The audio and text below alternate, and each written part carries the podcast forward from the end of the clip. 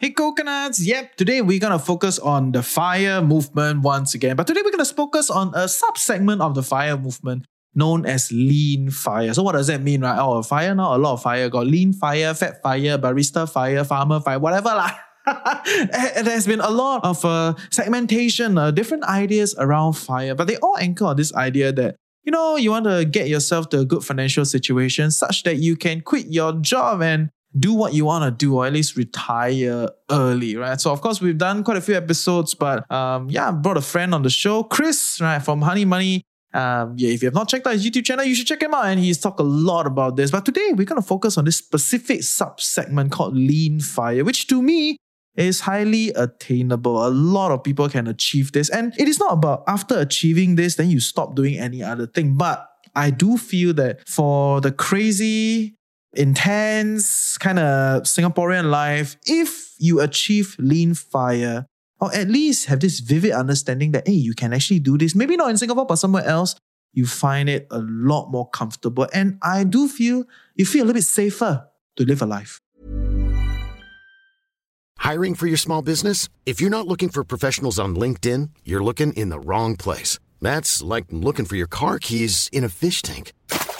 LinkedIn helps you hire professionals you can't find anywhere else, even those who aren't actively searching for a new job but might be open to the perfect role. In a given month, over 70% of LinkedIn users don't even visit other leading job sites. So start looking in the right place. With LinkedIn, you can hire professionals like a professional. Post your free job on linkedin.com slash people today.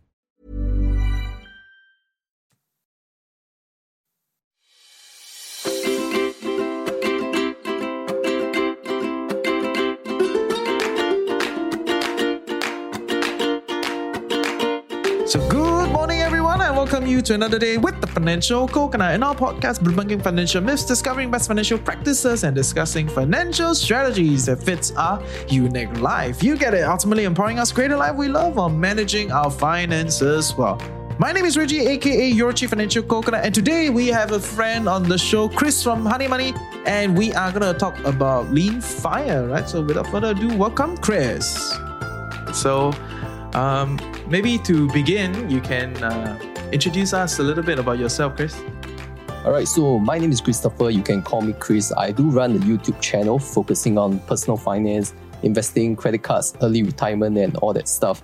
So if you're a fan of Reggie's Financial Coconut podcast, most likely you'll be a fan of my channel as well because we discuss similar financial concepts in a more personal manner that can be applicable to your personal life. So that's what I'm doing as a side hustle currently. Um, I do have a full time job, but this is YouTube, right? YouTube is more like some things that I'm going to discover for myself. And maybe that's what I want to do when I have early retired. So that's a quick intro about myself. YouTube is a full time job. the job is the is the full time income. It's different.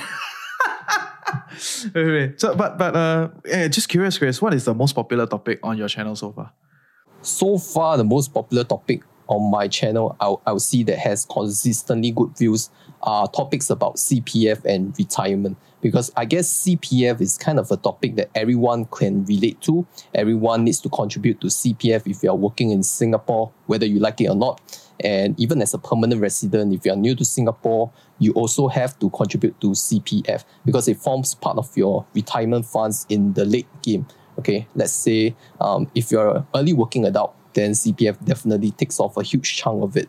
And that's why a lot of people are concerned how is the CPF affecting their lives. But I don't think today we may be touching a lot on CPF. We're, We're not, touching we're on not. some other topics. Okay, great. So I think today we're gonna spend some time to talk a little bit about fire, but specifically we want to talk about lean fire because you know you went on another show and Yeah, I you can cannot- say, uh, it's quite public. so yeah, guy went on CNA and then uh, did some interview and you know people started flaming him. A- a- any thoughts? I'll give you a platform to to to share your thoughts. uh, thoughts on this. Uh, actually, I, I was prepared to get slim uh, because personally, when when I do talk about early retirement fire stuff, um, I believe it's really against the norm, and the normal people can't see it that way, right? They are so ingrained into their their lifestyle that um, working till sixty five and doing what other people are doing is quite normal. And if you are going against the norm, there must be mentally something wrong with you or either that you have some privilege that the normal people do not have. So I went on the show to talk about it, just to share my point of view, right? How I see as a average income salary worker. Lo and behold, some people are really inspired by it, while the rest of the majority may not really understand that idea. And that led to a lot of criticism. In fact, if you look at the Facebook post, um, it's one of the most hated posts of CNA actually, I- if I may say. CNA may actually got to know me because of your podcast, you know, because Thank of my earlier interview, Choose with Thank- TFC, right? I did come on the show before, Mm. talk about that 1 million by 35 target. But that was a more balanced podcast, you see, while CNA one is more sensationalized for the general public. Of course, so we are we are a better production team. Eh, I have to agree on that. Thank you, agree. thank you. We have, we have juice. Yeah, uh, all the CNA guests, uh, they all take from us one. They confirm going through Oh, our is it? libraries. Like they confirm looking through our libraries. Like what have we recorded? Blah blah blah. Because all of them are repeat, or almost all of them are right. So, but hey, very good. Very happy that a lot of the guests are going onto bigger platforms. So yeah, CNA maybe you know we can we can do some collab. Don't don't flame too much. If not, no more collab.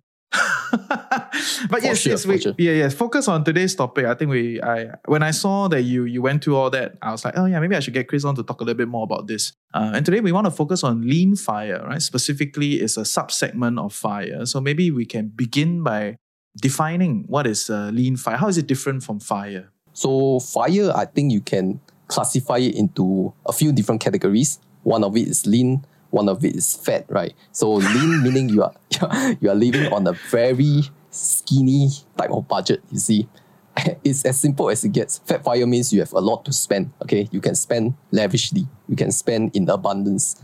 Lean fire generally means you have a tighter budget. You cannot spend as much as what the bigger fire people are doing because your fire is so small, very lean, right? So it's really living on a tighter budget. But that doesn't mean that um, you are poor, you know, because the fact that you are able to fire, that means uh, you already have quite a sizable investment portfolio that is generating cash flow for you, such that it enables you to really quit your job and depend on a very uh, minimal expenses lifestyle. And that will be called a lean fire. Are you are you already at lean fire? Or are you like working working towards it? Because I I, I am already at, at lean fire. That means if I do the lean thing, then I'm done. You know what I mean? Yeah, yeah. Yeah, yeah. to be yeah. honest, uh, okay, to be honest, I never really look at uh, lean fire uh, Mm. because my purpose was always looking at barista fire. I always wanted to like What the do hell is a barista else. fire?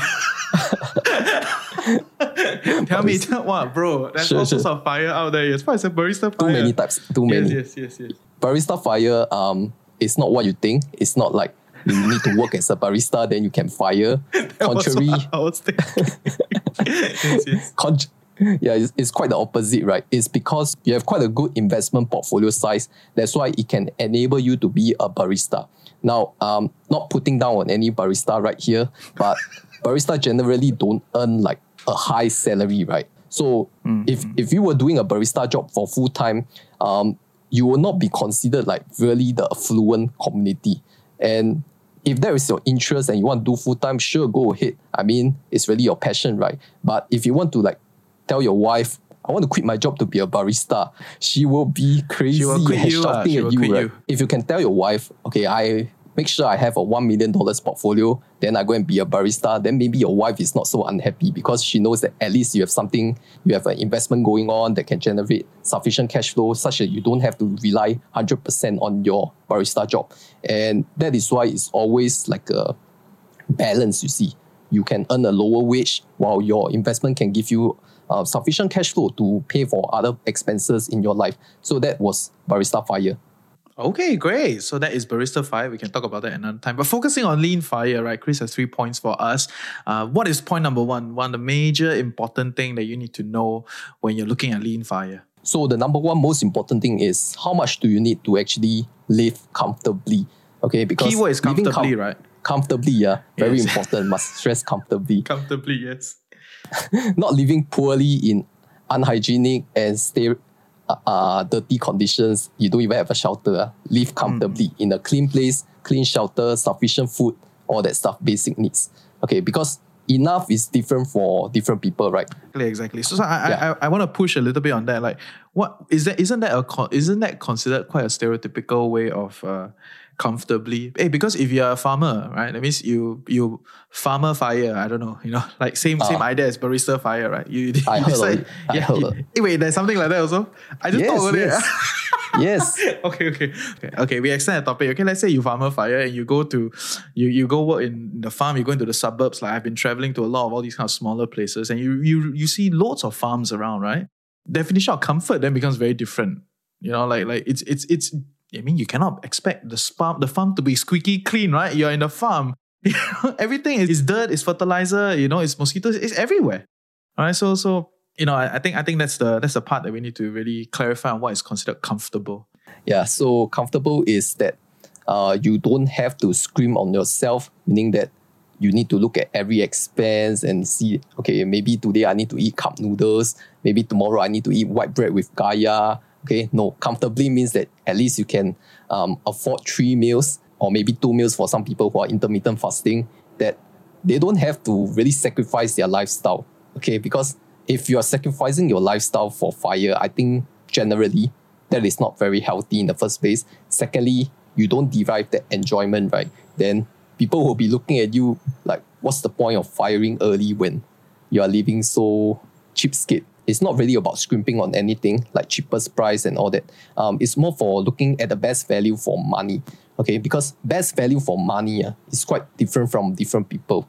Um, I, I know in the past we always say something like hawker center food is very cheap, very affordable. But in recent times with inflation, uh, can, can you really say that hawker food is is very cheap? So so last time we always say hawker center food most affordable, but I think recently if we look at fast food, uh, you can start to see that if you actually look at their value set meals, actually they are quite value for money because they come with drinks, they come with fries, come with everything in an air conditioned environment that is comfortable. So, do you want to enjoy your meal in like an air conditioned environment, having your fast food, or do you want to enjoy your meal in a hawker center where you have to find seats and then you have to buy your drink on a separate separate purchase? I think that is for your uh, own comparison of value. I think the dynamics have shifted, right? we, we cannot always look at um, the absolute cheapest because that is although that may be the cheapest in price, but that may not be the best value. Definitely. And I, I think people, different people value it differently. I mean, I've asked many people, right, how, how do they spend their money and how do they value things? And you realize that there's a mirage of different ways to value. And it's not just about, like what you say, it's not just about cheapest. It's not, not just about the volume that you can get. Okay, pretty interesting. So, so then what, what is your idea of comfort then? Okay, so if we look at personal profile and demographic, uh, for myself as a salaried worker in 30s and still not married yet, still not married yet. So I would say that as a single individual, most likely your expenses are quite minimal uh, because you don't have to care so much about other people's expense, your family expense, and all that. If you're talking about transportation, uh, what is comfortable to you? Um, in Singapore, at least, I think public transportation is super accessible. So if you're just a normal salaried worker, um, you don't really need a car as a single, right? Unless you want to impress people you don't like with the money you don't have. So that that is on the transport part. On the food part, right? Since you're a single, uh, most likely you don't have economies of scale if you're cooking a meal. Uh, because when we're talking about cooking, uh, we always talk about economies of scale. If you're cooking for a family, it's much more uh, cheaper per person compared to eating out. So if you're a single person, most likely you're you're eating out, taking out a loan, or you just eat what your family cooks, right? I mean, that that is the best way to save money, unless unless you have other better ways. So for myself, right, I think one thousand dollars excluding family allowance as for a single is enough because most of your expenses are really minimal. You don't have to like go and um, keep going out because as an introvert myself, right, I don't have to like keep going out and meeting friends and socializing. Those are quite occasionally, but it's not like every weekend you need to hit the club, hit the bars, go for drinking sessions and all that stuff because it depends on your personal lifestyle. The more you go out, definitely you need to spend money. Uh, unless you're uh, going out to a park, going to the beach, going to cycle, all these low cost activities. So I think $1,000 is quite sufficient for a single individual in Singapore. The general idea is to get clarity on the life that you want, or at least the current reality of your life, right? So, right, but but I think I think we both can caveat the reality that your life changes. You know, you may have a partner, you may have kids, and you know that will then totally change what is defined as comfort, right? Because recently, I think I had another discussion with some people about uh, happiness, right? So, you know, all these like iffy, iffy topic, right? Happiness, I Yeah. must consider happiness. And uh, she was saying, oh, you know, when I was younger, my happiness is this, this, this. And then when I get older, my happiness, you know, now it's different. So I do different things. And for me, you realize the fundamental in change is not in the habits to pursue that happiness, but is in the fundamental definition of happiness itself.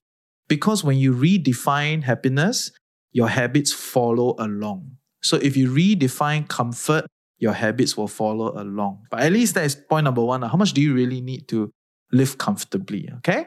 Give us point number two. Yeah, for lean fire. Okay, so point number two is how much do you need to accumulate?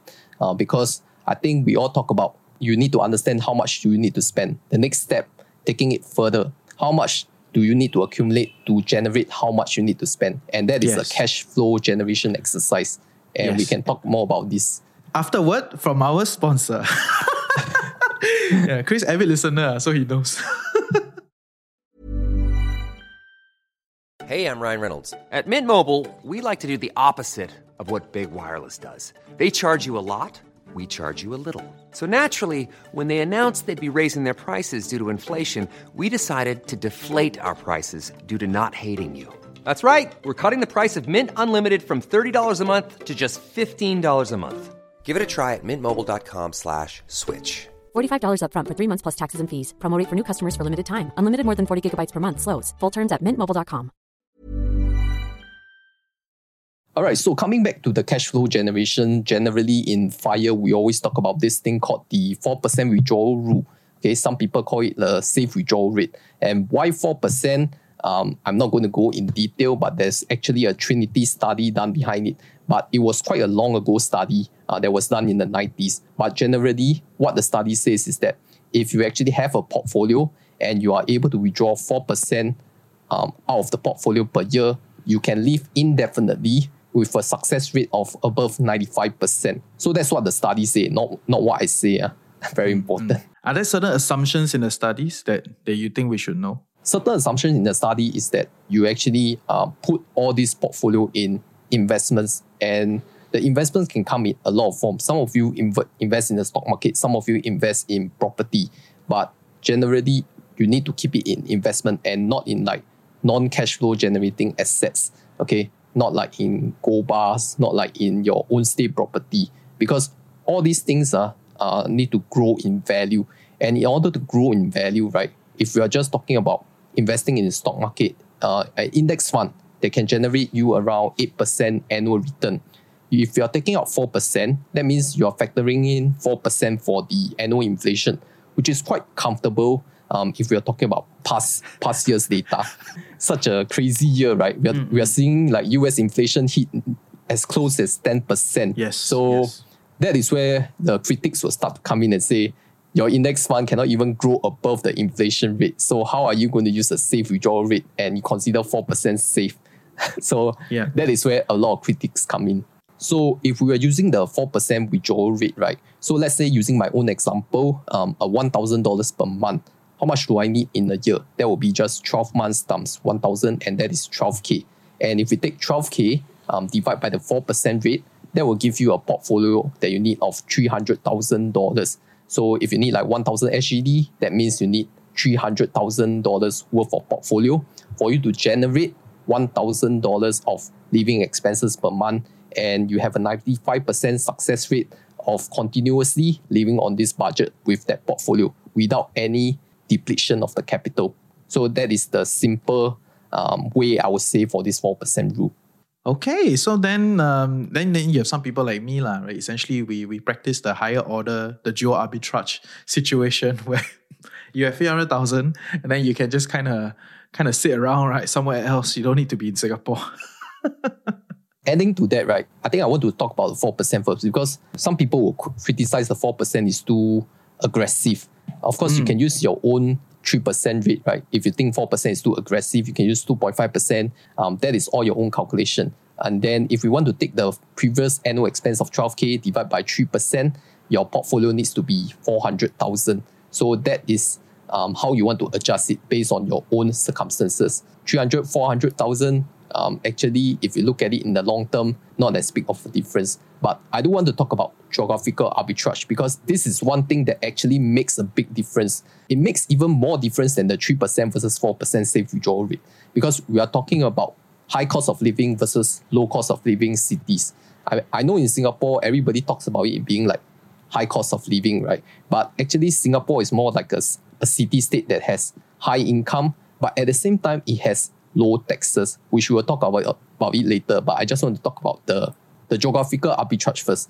Because um, for people who don't understand what geographical arbitrage is, basically you are earning a good income from a high cost of living city so that you have enough funds for you to retire at a low cost of living city.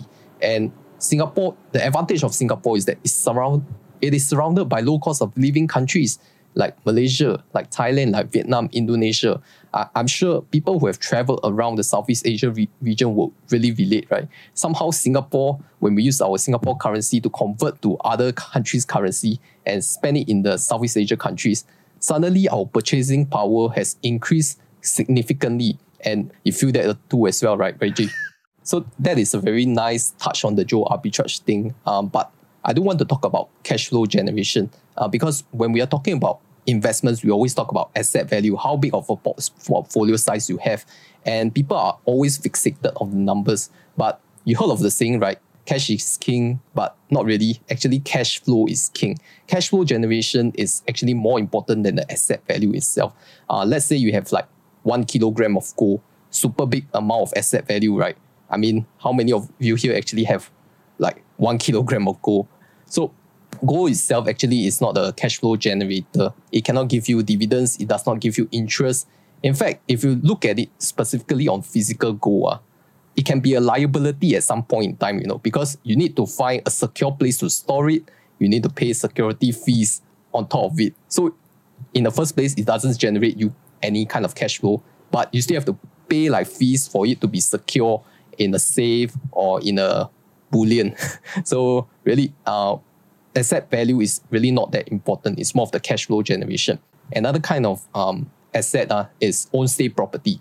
People always think that they want to upgrade from HDB to condo for own stay, uh, and then they, they feel very shocked, you know. My asset value suddenly increased from HDB to condo. Okay, my property value, and they consider that part of their investment because they always say like HDB is your investment asset will forever rise in value, right? Somehow they don't remember that for own stay property, there is actually zero cash flow to talk about because you need money to maintain that property. Um, unless you actually rent out your spare bedrooms or you rent out the entire apartment and you stay somewhere else, like you do arbitrage. Okay, you live in Malaysia, then you rent out your whole apartment, your whole HDB in Singapore. You have to pay for town council fees, even even if you are staying in it and there's no cash flow to talk about. So when we're talking about cash flow generation, we only look at assets that can uh, really generate and grow itself in value at the same time um, giving you returns in the form of capital gains or even dividends. So these are more like the equity side. And then for property, it's more of like rental income. So this is cash flow generation um, concept that I think people should know more of rather than the asset value. Yeah, yeah. And and I think one thing that I wanted to clarify is the HDB value rise forever. That was a narrative of Kuan Yew. And that was the old old generation kind of narrative, right? Uh, Lawrence Wong has specifically come out before he was the main guy, you know, like he specifically came out. I remember he got flagged very badly in the early days of his career know, because he come out and say, oh, 99 years, that means at the end of 99 years is zero, right? So he actually came out to say that. I don't know how many people remember that. Um, yeah, with, with, with that in mind, it, it fundamentally cannot say change, more like revert to the reality of the contractual mm, understanding, mm. right? It's not a change, right? It's more like, okay, now it's back to what it was intended for, the whole idea of 99 years right? Um, but yeah, that, that's that's a that's a different discussion altogether.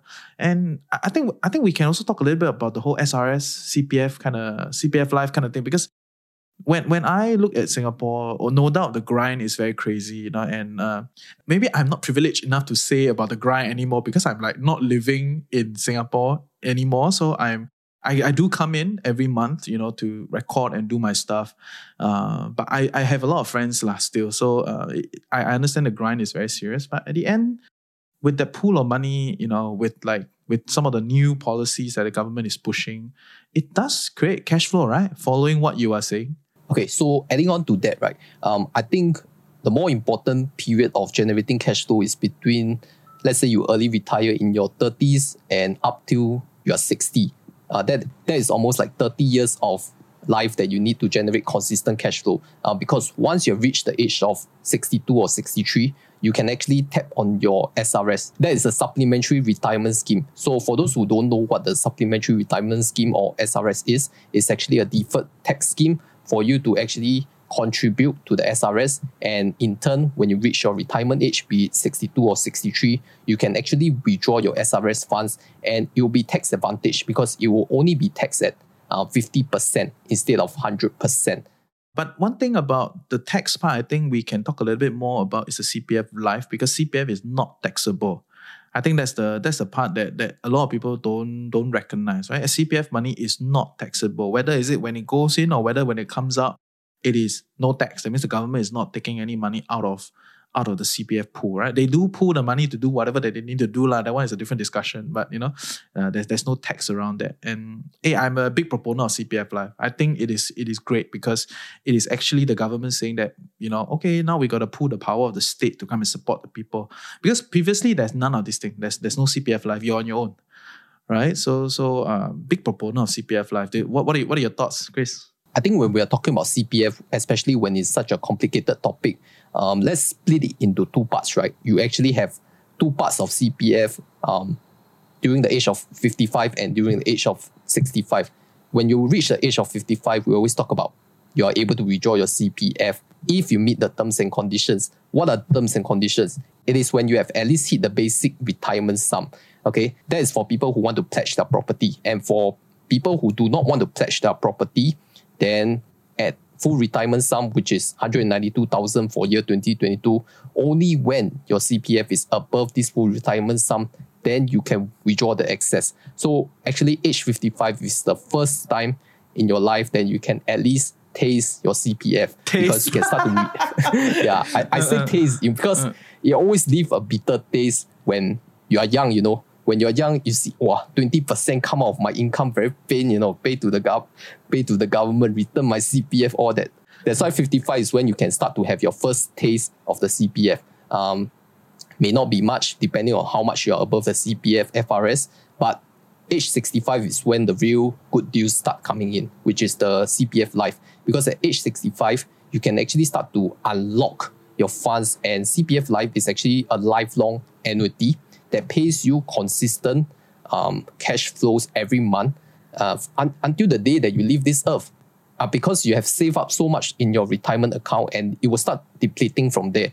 And a lot of people don't understand it. That's why they say that they can find a better annuity outside of CPF. But in actual truth, you can't because nobody can guarantee that amount of cash flow other than the CPF, the government sovereignty fund. So you can see that there's a step up in this kind of cash flow coming from firstly your SRS when you reach the retirement age at 62 or 63. And at 65, you can start to see CPF life payouts. So you actually don't need to work so hard when you're older. Maybe only between your 30s and your 60s, then you need to work extra hard because you don't have additional cash flow. If you have planned for your retirement and save up your SRS, uh, contribute to SRS and top up your CPF, then you have a very fat retirement fund and in your 60s. And that is when uh, people start to scale down on their lifestyle also because it's not like when you're younger, you can go and travel the world, your physical body is able to take up so much hardship, you know. In like 60s, maybe you want to take a more relaxed pace of life and your expense actually uh, go down. Generally, it goes down when you're older. So that is when you don't need to worry so much about the cash flow anymore. Yeah, so thank you, Chris. Point number two is uh, how much do we need to accumulate, right? Essentially, based on the 4% withdrawal rate, right? So, and then we, we talk about all these different strategies to accumulate cash flow, essentially to get you to where you want to go. Okay, and uh, bring us to point number three about lean fire. So, point number three is prepare yourself mentally to go against the norm. So quite funny, right? You're speaking about your you're speaking about your own personal experience. I, I mean, it may be my personal experience, but I can assure you, if you are joining this movement, not only you will receive this uh, from someone outside of your zone, you will also receive this kind of feedback from people who are close to you, even your family and friends. Uh, because Remember the first two points, we all talk about numbers, right? How much you need, how much is enough. But the third point is something more psychological, something more mental, uh, because it's about judgment, public judgment around you. Uh, you must understand that because this movement is actually going against the norm, and you need to have the mindset, the mentality to go against the norm. Uh, because you know the normal people, uh, they will always kind of lifestyle inflate their lives when they get higher paychecks. People around you, um, they will buy things they don't need to impress people they don't like with the money they don't have. Okay, this is from a famous quote. Uh. I don't know who, who said that, but it, it resonates quite well with a lot of people because people generally like to impress other people with what they have, their material belongings, whether they have a big house, a big car, or they have high income, then they like to show off, you see, this kind of Haolian mentality. In fire, we are generally going against norm because we can live better with less. It's not like we are really um, sacrificing our lives. It's more about we can really live with the bare minimum or a comfortable living without really having very luxurious lifestyle. And uh, what are you going to do after you have retired for the rest of your life? I think that is the more important question. Are you going to sit at home and play games whole day, or are you going to just watch TV? Which is not inherently a problem, right? I mean, from a Yeah, yeah, personal yeah. choice level, I don't think it's an issue. Yeah, from Sure, a sure, sure. societal, societal is different, right? When you're managing a society, you don't want a whole bunch of people just playing games all the time, right? But from an individual choice level, I mean, that's why that's why I understand why governments say these kind of things, right? Because they are managing the country and they have a different set of incentive structure. But from a personal person, you, you just want to hobo and play game, and isn't that what we spend a lot of our youth doing, other than studying? Yeah, yeah. so just play game, play game.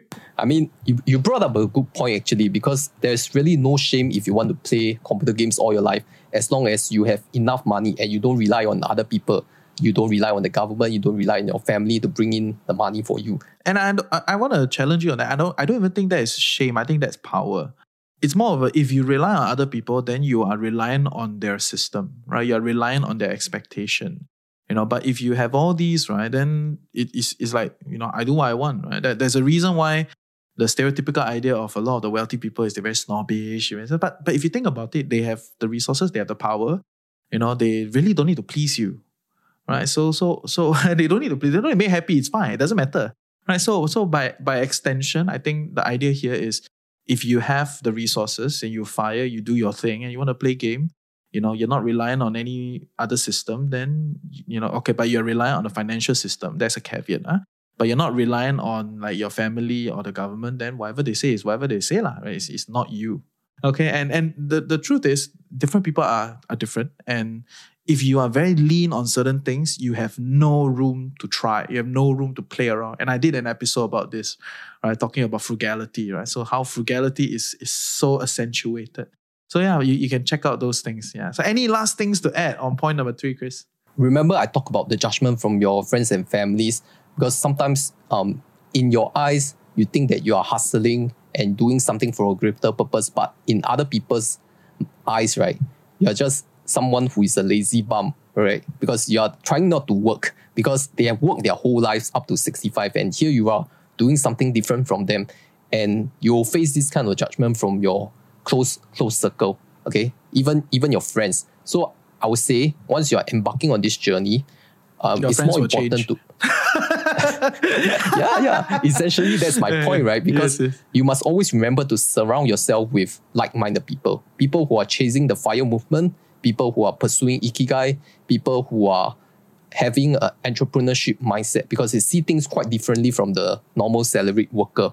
Because the cliche saying always goes right. You're the average of your closest five friends. So if you hang out around with successful people, people who have retired early, and people who have listened to the Financial Coconut podcast, then most likely they are people you want to hang out with and surround yourself with positive vibes. Okay, you don't want to hang out around people who are always negative, criticize your ideas, putting you down, uh, because that will actually put you in a very bad light and bad shape. So I think it's important to find your community in this space when you are chasing this kind of early retirement life.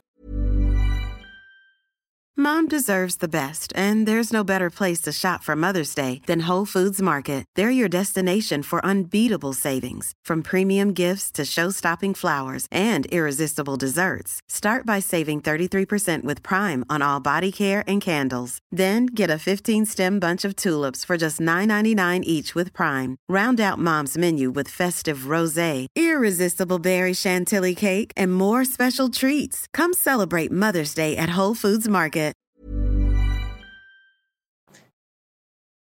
I'm gonna sum up the three points. I think Chris went to a lot of examples to get us to this whole idea of uh, finding success in lean fire. And the three points is point number one is how much do you really need to live comfortably? You need to figure this out. Because when you figure this out, then maybe you realize, oh, you don't really need a lot because the whole idea of lean fire is what do you need, right? So that's a comfort part. There's not a lot of excess that we're aiming for. We're just going lean. So how much do you need to live comfortably? Point number two is how much do you then need to accumulate based on this comfort level that you're going for? And uh, so far, the standard practice is a 4% drawdown. And you can learn a little bit more about some of these fire topics on Chris's channel. I think he went through a lot, a lot more than me, you know, on some of these things, how to calculate and all that. But a quick tip, you know, uh, maybe geo arbitrage can work, right? It's, it's not always you live in Singapore, then you work in Singapore, you have to retire in Singapore because hey, if you go somewhere else it's a little bit more affordable, maybe the amount that you need to achieve the comfortable life that you seek is reduced massively and brings us to point number three, and that is to prepare yourself that you know you are going against the norm and not everybody will agree with you. And like what Chris said, maybe eventually you will change your friends, lah, which I actually vividly agree, right? Eventually your social circle will shape towards the goals that you are seeking. So yeah, with that, I hope you learned something useful today. See ya.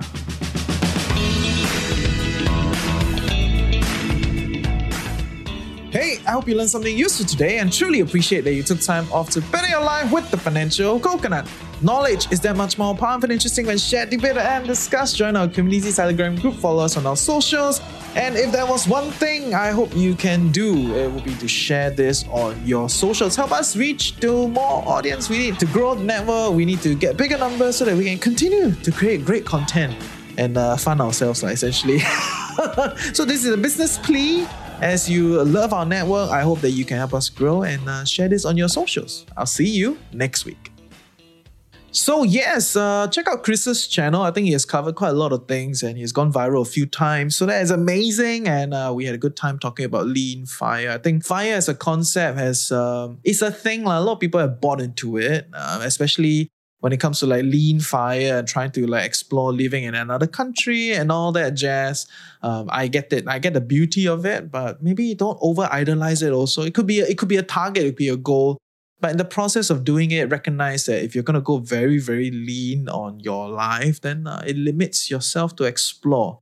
Right. There's one other episode that I did about uh, frugality. I think was frugality as a and a case against frugality. You can check out the earlier episodes. But yeah, that's it for today. Okay. And of course, with fire, you always have to look at investing, right? And a lot of people in the fire landscape will look at the broadly diversified portfolio, line, you know, just kind of whole and all the way and all that, right? So I get that. And that's what I want to talk about next week. So next week, we're going to talk a little bit about the 80 20 portfolio. So I will share with you a little bit more next week and why I think um, there are some assumptions that we need to recognize and there are some assumptions that we need to think about when we are thinking